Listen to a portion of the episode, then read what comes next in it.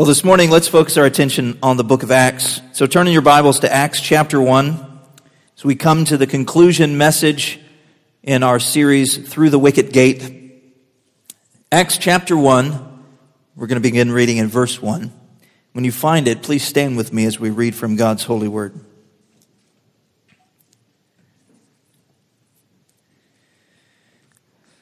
This is Luke writing under inspiration of the Holy Spirit.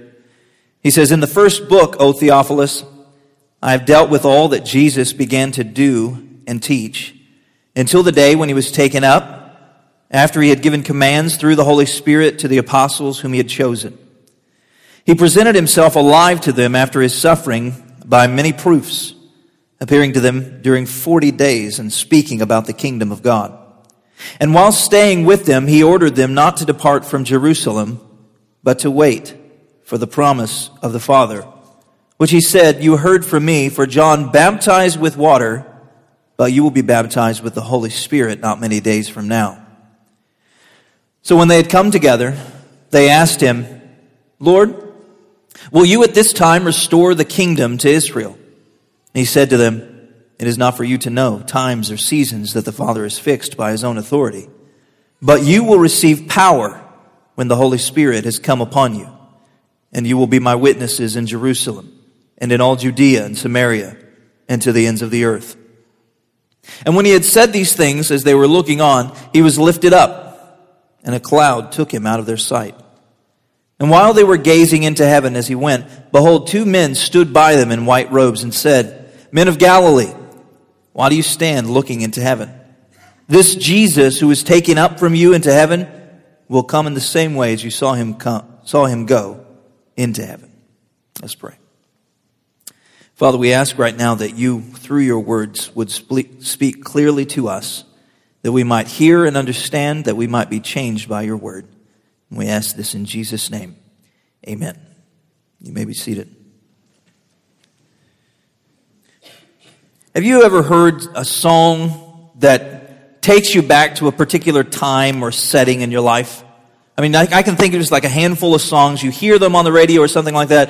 It takes you back somewhere you were, something that was happening. I mean, I think for myself, the song Puff the Magic Dragon. Now, some of you laughing, maybe you have a different story, but it takes me back, takes me back to a bunk bed with animal crackers as a child. And it was a very innocent song. Maybe not for some of you, but Puff the Magic Dragon. I think of Don't Take the Girl by uh, Tim McGraw. Takes me back to middle school romance, you know, where you really thought that was the one. When I was a kid, every Friday, my mom would take us to this roller rink. And um, it was where all the cool kids were gathering on Fridays that didn't go to school. You know, the homeschooled crowd. We would go hang out with all of these other homeschoolers in St. Louis. And there we were and they would play Christian music. I mean, it was amazing, right? It was like the best thing, you know, that you could possibly imagine. Here, all of us kids who, you know, struggled with, you know, personal communication skills, all gathered into one place, rolling around a rink together, and, and they would play Christian music, and, and they would play some of the greatest songs. But I remember there's this one song that every time I hear it, it makes me think of that roller rink. Makes me think of the roller rink. And it's a song by Steven Curtis Chapman. And the song is called For the Sake of the Call. Now, I don't think I really understood the song or even really listened to the lyrics when I was trying, trying to skate. But thinking back about that song, the lyrics are so powerful. So powerful. And they're really powerful for us today as we look at this text, in Acts chapter 1. Listen to how Chapman begins this song. He says, Nobody stood and applauded them. So they knew from the start that this road would not lead to fame. It says all they really knew for sure was Jesus had called them. And he said, Come, follow me. And they came with reckless abandon. In the next verse, he says, Drawn like the rivers are drawn to the sea, there's no turning back, for the water cannot help but flow. Once we hear the Savior's call, we'll follow wherever he leads because of the love that he has shown. And because he has called us to go, he says, we will answer. We will abandon it all for the sake of the call. Jesus has called each and every one of us into a life of discipleship. And we've been spending, well, the last four months focusing on that very issue discipleship. What does it mean? How is it seen through Scripture? What does it cost us, this discipleship? But it's as if every single one of us in this room were standing or kneeling on that shore, mending our nets, and Jesus has walked by. And when he walked by, he looked at you and he said, Come, follow me. Now, our shore, our nets look a little bit different. Each one of us, maybe we have a different story altogether. Maybe, maybe our story is, is different from the person that we're sitting next to, but maybe you were, you were standing with your friends at a youth camp and Jesus said, come and follow me. And you answered that call. Maybe, maybe you were wiping the tears away from your face because of a family tragedy, but you heard the voice of Jesus in the midst of it and he said, come, follow me. And you answered the call. Maybe you were kneeling with your mother at the foot of your bed as a child and you heard that call and you answered it. Or maybe you were here in this church sitting on the front pew and you heard that call and you answered it. And Jesus said, Follow me. Over the past four months, we've looked at this idea of discipleship. We began our study by looking at that gate. You remember? It was a long time ago. We looked at a gate, and the gate was a narrow gate that Jesus talked about, and the path that led that led from that gate was, was a hard path. And he, he, he contrasted those two, right? There was the wide gate and there was this really easy, very uh, comforting kind of path. And he said, that's the way that will lead to death. He says, don't take that way. That's not the way to discipleship. The way through the narrow gate, that's the way that leads to life. That's how discipleship begins. He looked at Peter's experience with Jesus in the fishing boat and how Peter responded to Jesus. Jesus called him and said, I want you to no longer fish for fish, but I want you to fish for men. I want you to be a fisher of men. We saw Peter's unwavering submission to Jesus. And yet he had a right perspective. He knew who Jesus was, and he also knew himself that he was a sinner. We looked at Psalm 1 together how we are to have personal devotion with God. We're to be like a tree that's planted deeply next to streams of living water. The living water is the Word of God. So if you're not daily feeding, drinking from the Word of God, then you're going to dry up. You're not going to bear the fruit that you need to bear. We looked at Psalm 19 together about the Word of God. We looked at Psalm, or Matthew chapter 6 as Jesus began to teach his disciples how to pray. We learned that we should praise God. Praise God. We should, we should resign ourselves to the leadership and rule of God in our hearts. We should ask God for the things that we need, spiritual and physical, and we ought to yield ourselves to whatever God's plan is. That's what prayer looks like as a disciple. Cameron led us in a message on corporate worship. And we saw that, that, that worship is not just simply something that we do here on Sunday morning, but, but worship is an overflow. This, this is just an overflow of what's happening throughout the week. Or at least that's, that's what it should be. So we come together as a united people with a united mind. We worship the Lord our God as an overflow of the things that are already happening in our hearts throughout the week. We looked at knowledge, knowing ourselves, knowing our surroundings, knowing our goal, which is Christ, Jesus. We examined John 15 and studied the importance of bearing fruit and remaining connected to Jesus Christ. And then the last time that we met together and looked at, uh, at our series, we, we focused on community, the body of Christ. Uh, you're an eye, you're a toe, you're a, you're, you're a foot, you're a kneecap. You know, we, we're all different pieces of the same body. We all have different functions, and we, we need to find out what it is that God has called you to be so that you can continue to build up the body of Christ. And then today, we close out this series by looking at mobilization, mission. What is our purpose? All of us, we, we've been called into a life of discipleship. And so what we know is that Jesus didn't just call you into a life of discipleship for no reason. He didn't call you to be a disciple to follow him to sit. To just once a week come into this building and sit in a pew. He, that's not what discipleship looks like. But he called us, he mobilized us for a mission. We have a purpose, we have a mission, and this mission is something that we share together, united through the Spirit of Christ. So in this first section that we'll see in verses 1 through 3, we see that Luke recaps for us his first book. He gives kind of a, a summary of the gospel. And I want to just, just note that the gospel is worth everything. Do you hear me? The gospel is worth everything. Now, sometimes I know that we don't think that it is, or sometimes we wouldn't actually say that we don't think that it is, but we live our life in such a way that we recognize that that's not true of us. But the overarching truth is that the gospel is worth more than my life. The, the gospel is worth more than your life. The gospel is worth more than all of our lives put together. And it's worth giving up everything for. Now, the truth is, Jesus doesn't always call everyone to give up everything, like the rich young ruler. But the truth is, he might. And the problem is, is we don't identify what it is that's holding us back from a life completely devoted to Jesus Christ and discipleship. And that is what we have to do if we're going to bear witness to Him who's called us. The gospel is worth everything. Look there at verses 1 down to verse 3. He says, In the first book, O Theophilus, I have dealt with all that Jesus began to do and teach until the day when he was taken up, after he had given commands through the Holy Spirit to the apostles whom he had chosen. He presented himself alive to them after his suffering by many proofs, appearing to them during 40 days and speaking about the kingdom of God. Now, the first question most people ask is, well, who in the world is Theophilus? The short answer is we don't know.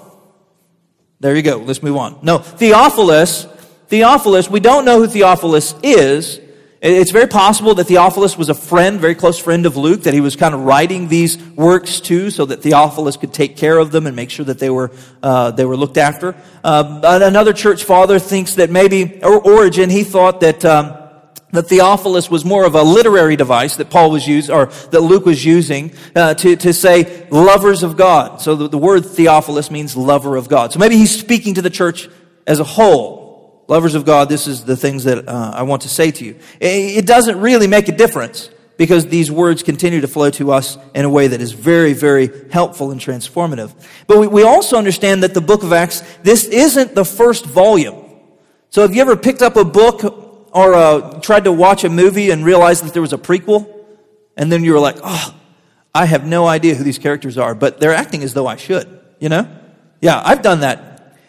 That's what happens here. If you're not understanding the book of Luke, you'll get to the book of Acts and you'll be like, what is happening? There's so many things that are, uh, that are not connecting for me. Well, it's because you got to read Luke first. He's saying this is a two volume set. This is, this is the, the second part of the series. And the book of Acts makes sense only in light of the gospel. So Luke summarizes his first book in three verses. Don't you wish preachers could do that? In his first volume, he spoke of all the things that Jesus began to do, all the things that Jesus began to teach, and he reminds us of Jesus' calling of the apostles and how he presented himself to his disciples as the resurrected one.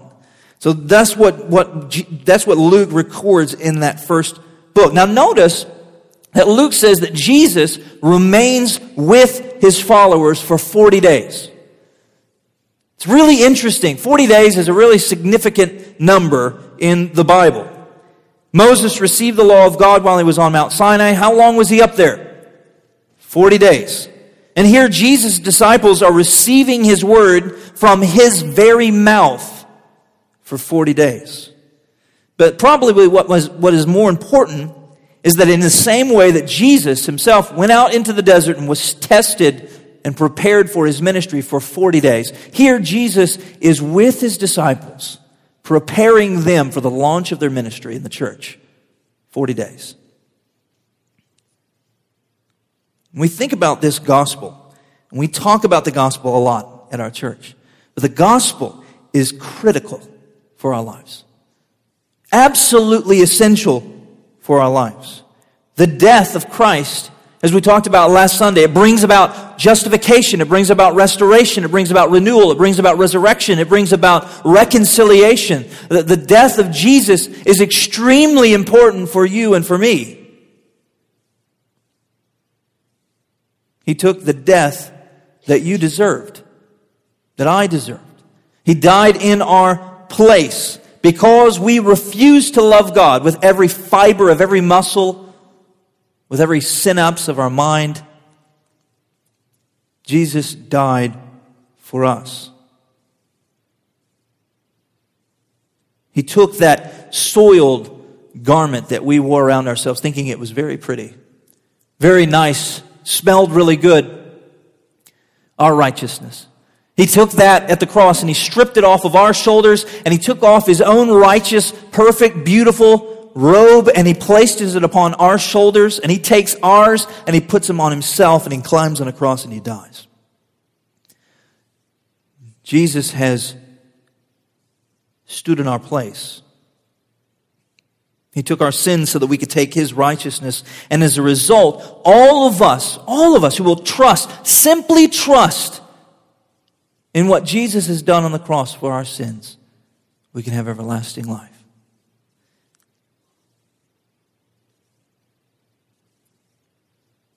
The gospel of Jesus is the only hope that this world has.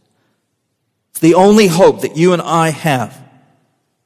And not only does the gospel through Christ save us from eternal hell on an individual level, but, but the death and resurrection of Jesus Christ is the beginning of God's complete and utter renewal and restoration of the planet.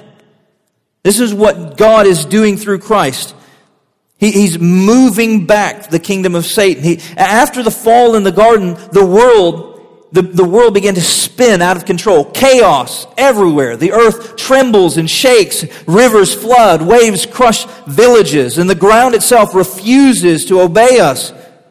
And that ancient dragon, the one in the garden, he is still at large. But this is what John says in John, 1 John 3 8. He says that the reason the Son of God appeared was to destroy the works of the devil. So Jesus appears to push back this ancient dynasty, this evil dominion. And through Christ's death, the world is being renewed constantly. The, the curse that all of us live under, Christ is gradually rolling it back with his own power. And eventually, when he returns, death itself will be reversed.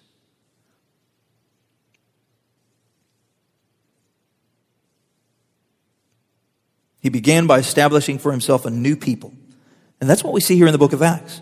Jesus has accomplished this great cosmic restoration and, and, rescue plan at the cross. And now he's beginning this work of a new people, disciples. That's what he's making. So throughout the Old Testament, the Israelites, they continually demonstrated the fact that they were, they didn't have the ability to obey God perfectly. Every time he would tell them what to do, they would fail. They would forget the commandments. They would refuse to obey him.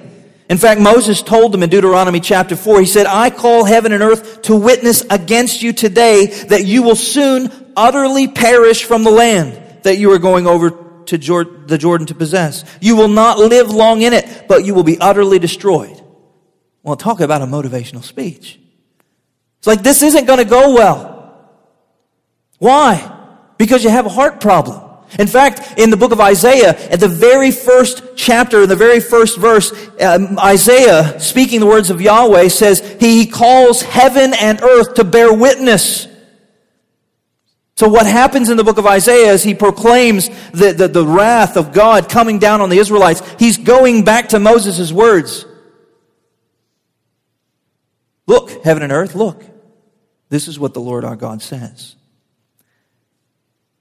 And the reason that they couldn't obey God perfectly is because they didn't have a renewed spirit. Their minds were darkened. And though, even though Yahweh's spirit resided physically with them in the camp of Israel, the people themselves, they had hard hearts. And so all throughout the Old Testament, we're looking, how is it that God is going to restore? How is it that God is going to bring about salvation? How is God going to, to, to make a people that will love Him completely? And so after the Israelites are exiled, we, we find in Ezekiel, Yahweh, he says this. He says, I will give you a new heart. You can't make yourself a new heart. He says, I will give you a new heart and a new spirit I will put within you. And I will remove the heart of stone from your body and give you a heart of flesh. And I will put my spirit within you. I will put my spirit within you and cause you to walk in my statutes and be careful to obey my rules. You shall dwell in the land that I gave to your fathers. You shall be my people and I will be your God. And so when we get to the New Testament, we see that all of the promises that God has given, all of them are coming true in Jesus Christ. We see this beautiful promise coming true in this book as God's Spirit comes within the church, the people, the apostles. Yahweh comes to save his people as he promises, but then he becomes one of us in the New Testament. Jesus puts on flesh and he dies on a cross for us and he gives us his spirit. Now look at verse 4. He says, And while staying with them, he ordered them not to depart from Jerusalem, but to wait for the promise of the Father, which he said, You heard from me, for I, for John baptized with water, but you will be baptized with the Holy Spirit not many days from now. Now, the gospel is worth everything. But as a church, we're bound together. We're baptized into one baptism. We, the Spirit of Christ is what binds us together. Now, over the last few months, we've been talking about discipleship. How can a people who have no real connection other than Jesus stay together? I mean, think about ourselves. I mean, just look at the people around you. We're all different people. We've got different experiences, different backgrounds, different kinds of jobs. We're, we've got school teachers, salesmen, bankers, scientists, homemakers, store managers, lawn care professionals, college students, high school students, children. I mean, the diversity could go on and on. We're different people. We don't like the same television shows. We don't like to read the same kinds of books. Some people like scary movies. Some people don't like scary movies. I mean, we're all different. I mean, if we were all going to hang out together, would we all want to go play frisbee golf? Would we all want to watch football? No. We're different people. Would we all want to sit around and use fountain pens? No. We're all different. There's something that, that, that, that connects all of us that goes beyond circumstance, that goes beyond pastime, that goes beyond experience, that goes beyond where we're from or what kind of dialect of the American English we speak. It goes beyond all of that. It's something significant that ties us all together. Paul says it like this in Ephesians 4. He says, There is one body and one spirit, just as you were called to one hope that belongs to your call, one Lord, one faith, one baptism, one God and Father of all, who is over all and through all and in all. All of us have been baptized into one Spirit. Now, are we any more diligent than the ancient Israelites to obey God? No. No. We're not somehow more capable of obeying God. We're, we're not better people because we're modern people and we understand things. It's not because we have iPhones. It's not because we have computers. It's not because we know a little bit more about how the world works. No. That isn't the reason that, that God has a relationship with us. What makes what we're doing right now here this morning more significant than what happened on the Sinai Peninsula 4,000 years ago? It's really simple. The Spirit of God is not in a building anymore. The Spirit of God is not in a building anymore. And we have to understand this. This is not the house of God. Look around. This isn't the house of God. Do you know what is? You. You. Us. We are the dwelling place of God. That's what the scripture teaches us. We are the place where God himself dwells. In fact, Paul says in Ephesians 2, he says, You are no longer strangers and aliens. You are fellow citizens with the saints and members of the household of God, built on the foundation of the apostles and prophets, Christ Jesus himself being the cornerstone, in whom the whole structure, being joined together, grows into a holy temple in the Lord. In him, you also are being built together into a dwelling place for God by the Spirit. What is the word dwelling place in Hebrew? Tabernacle. We've been built to be tabernacles. The church is the tabernacle of God, built on the divine revelation that we've received from the apostles and the prophets.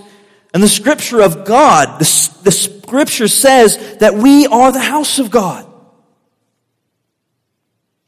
So what the Israelites hope for in the book of Leviticus has come true in the church. Paul says, he says, for we are the temple of the living God. As God said, I will make my dwelling among them and walk among them, and I will be their God, and they will share, they, they shall be my people. Therefore go out from their midst and be separate from them, says the Lord, and touch no unclean thing. Then I will welcome you, and I will be a father to you, and you shall be sons and daughters to me, says the Almighty God. So friends, in the same way that God's Spirit enveloped the tabernacle in the wilderness by fire and the tabernacle or the temple in Jerusalem by smoke, God's Spirit has come upon His people and now dwells within each follower. Now look at what he says in verse 5. He says, You heard from me, for John baptized with fire, but you will be baptized with the Holy Spirit not many days from now. So the promised Spirit was going to come upon the disciples at Pentecost. And Jesus is talking about that unique, unrepeatable event at Pentecost where the Holy Spirit is, is poured out in power and the disciples visibly see the tongues of fire on the heads of the disciples in that upper room. So as we think about discipleship, we have to think about it in terms of this epic change in the way that God is relating to his people. No longer is, is God's presence centered in this geographic location in Jerusalem, but rather it's, it's centered in a, in a people who will travel across the world with this life changing news of Jesus Christ. So, since this is true, we ought to examine ourselves as temples. We ought to look at ourselves very carefully. Are we holy people? Are we being purified by the Spirit's work in our life on a daily basis? Do you display the presence of God in your life? And if not, you should ask yourself why.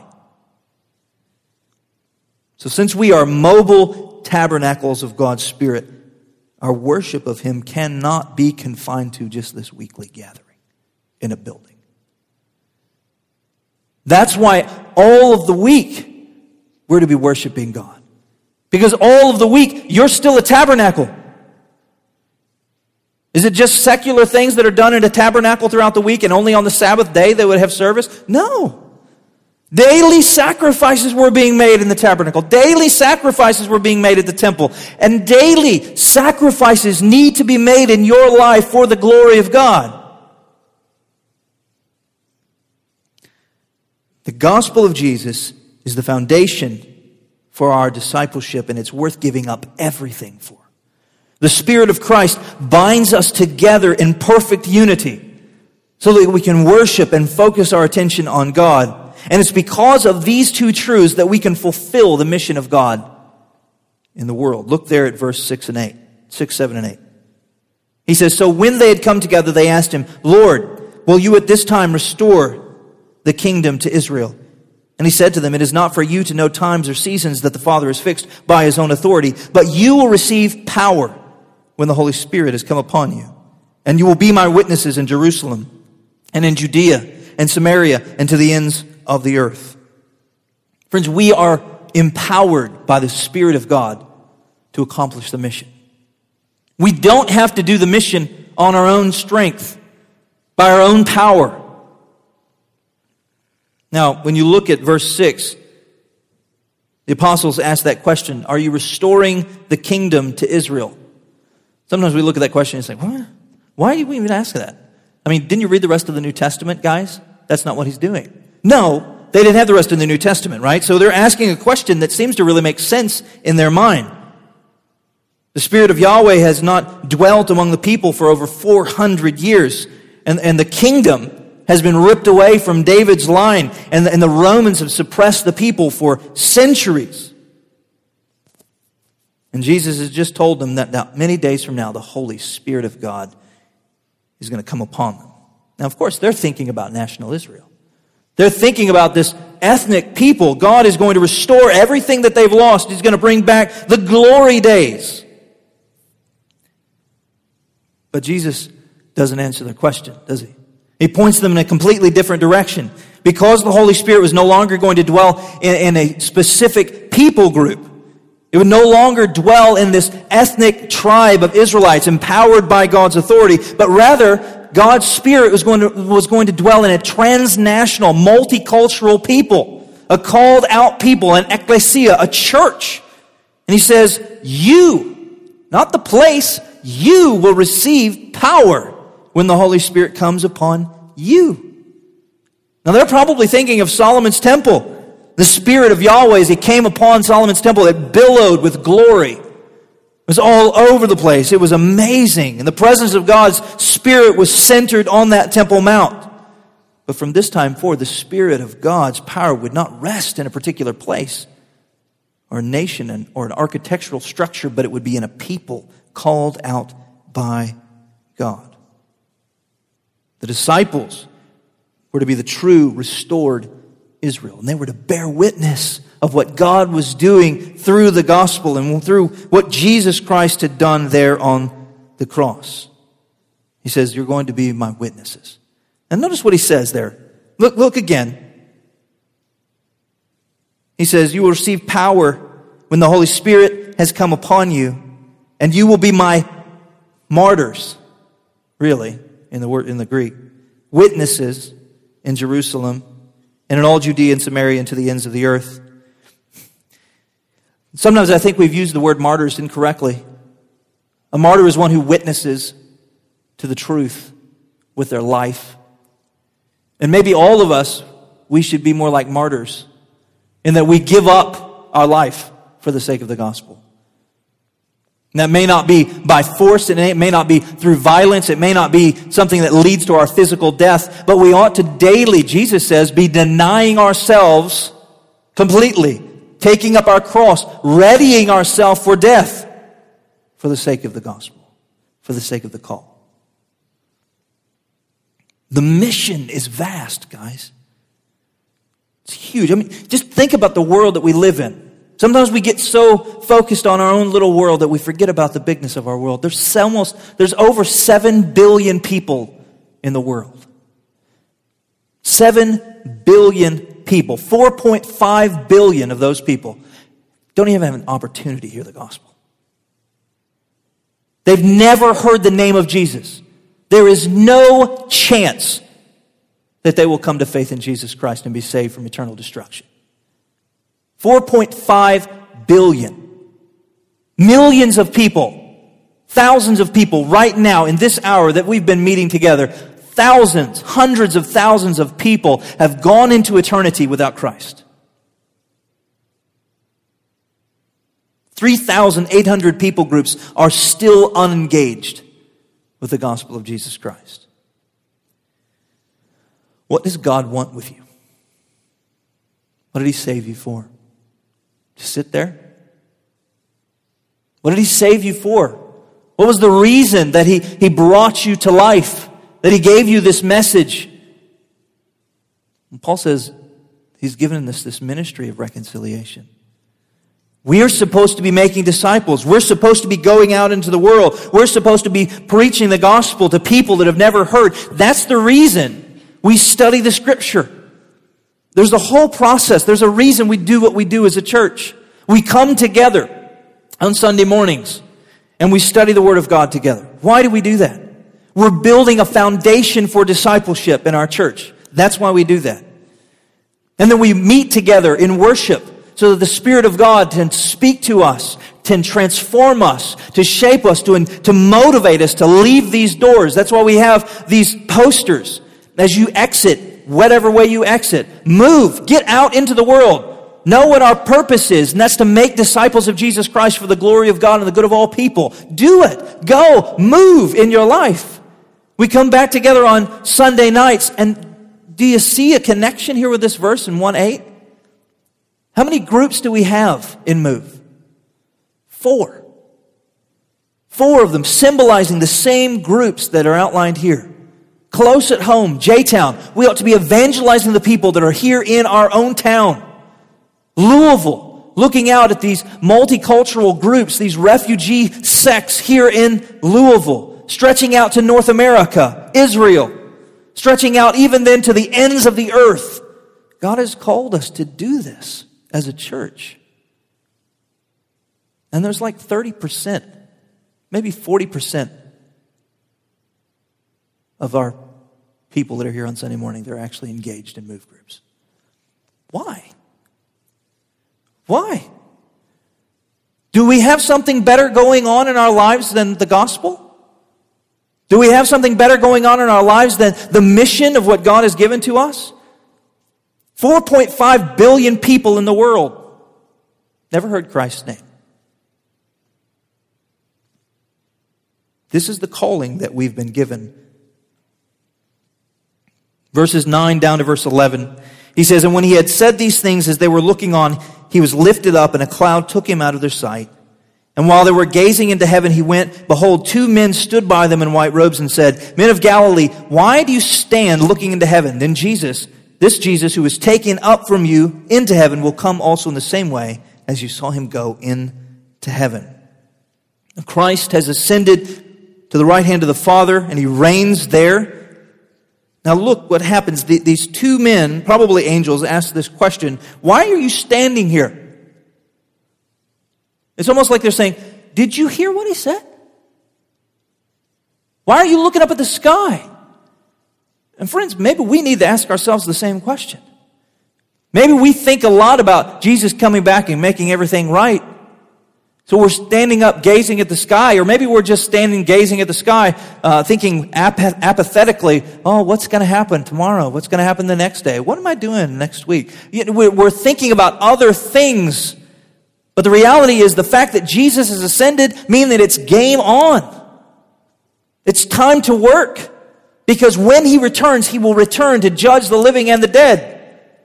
We have a specific time frame to work right now. Everything in our lives ought to be aimed and directed at this mission. It ought to impassion us. We have to be constantly thinking about how it is that we're going to share the gospel with our neighbor. How it is that I'm going to invite them over. I'm going to befriend them because, because I want them to know Christ. How it is that I'm going to share the gospel with the, the person that I work with. What kind of tools do I have available? How am I uh, reading and preparing myself to, to answer questions? How am I engaging the scriptures myself and memorizing the word of God so that I can go to them and I can speak the words of the gospel to them? Everything in our life ought to be focused on the gospel. How am I going to share the gospel with my grandkids? What kind of books am I going to read them? What kind of stories am I going to tell them? They said, Why are you looking at the sky? Focus on the mission. Focus on the mission. Jesus has called for disciples, and he's calling today. How are you going to answer him? Friends, my hope is that all of us would answer with these kinds of words. Chapman says, I will abandon it all for the sake of the call. No other reason at all but the sake of the call. Wholly devoted to live and to die. Not for the sake of a creed or a cause, not for a dream or a promise, simply because it's Jesus who called. And if I believe I'll obey. Let's pray.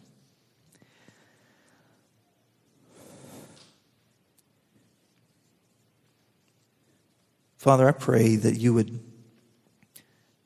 strengthen us as a people. Lord, I realize that every person here in this room, Lord, we have a lot of things happening in our lives. There's a lot of activity, a lot of commitments, a lot of relationships, a lot of plans, a lot of dreams. God, I pray that this morning we would just, we would submit all of that to you. That we would yield our lives to your plans. And sometimes discipleship and the things that you require of us, they really don't seem to make sense, but God, help us to trust like Peter.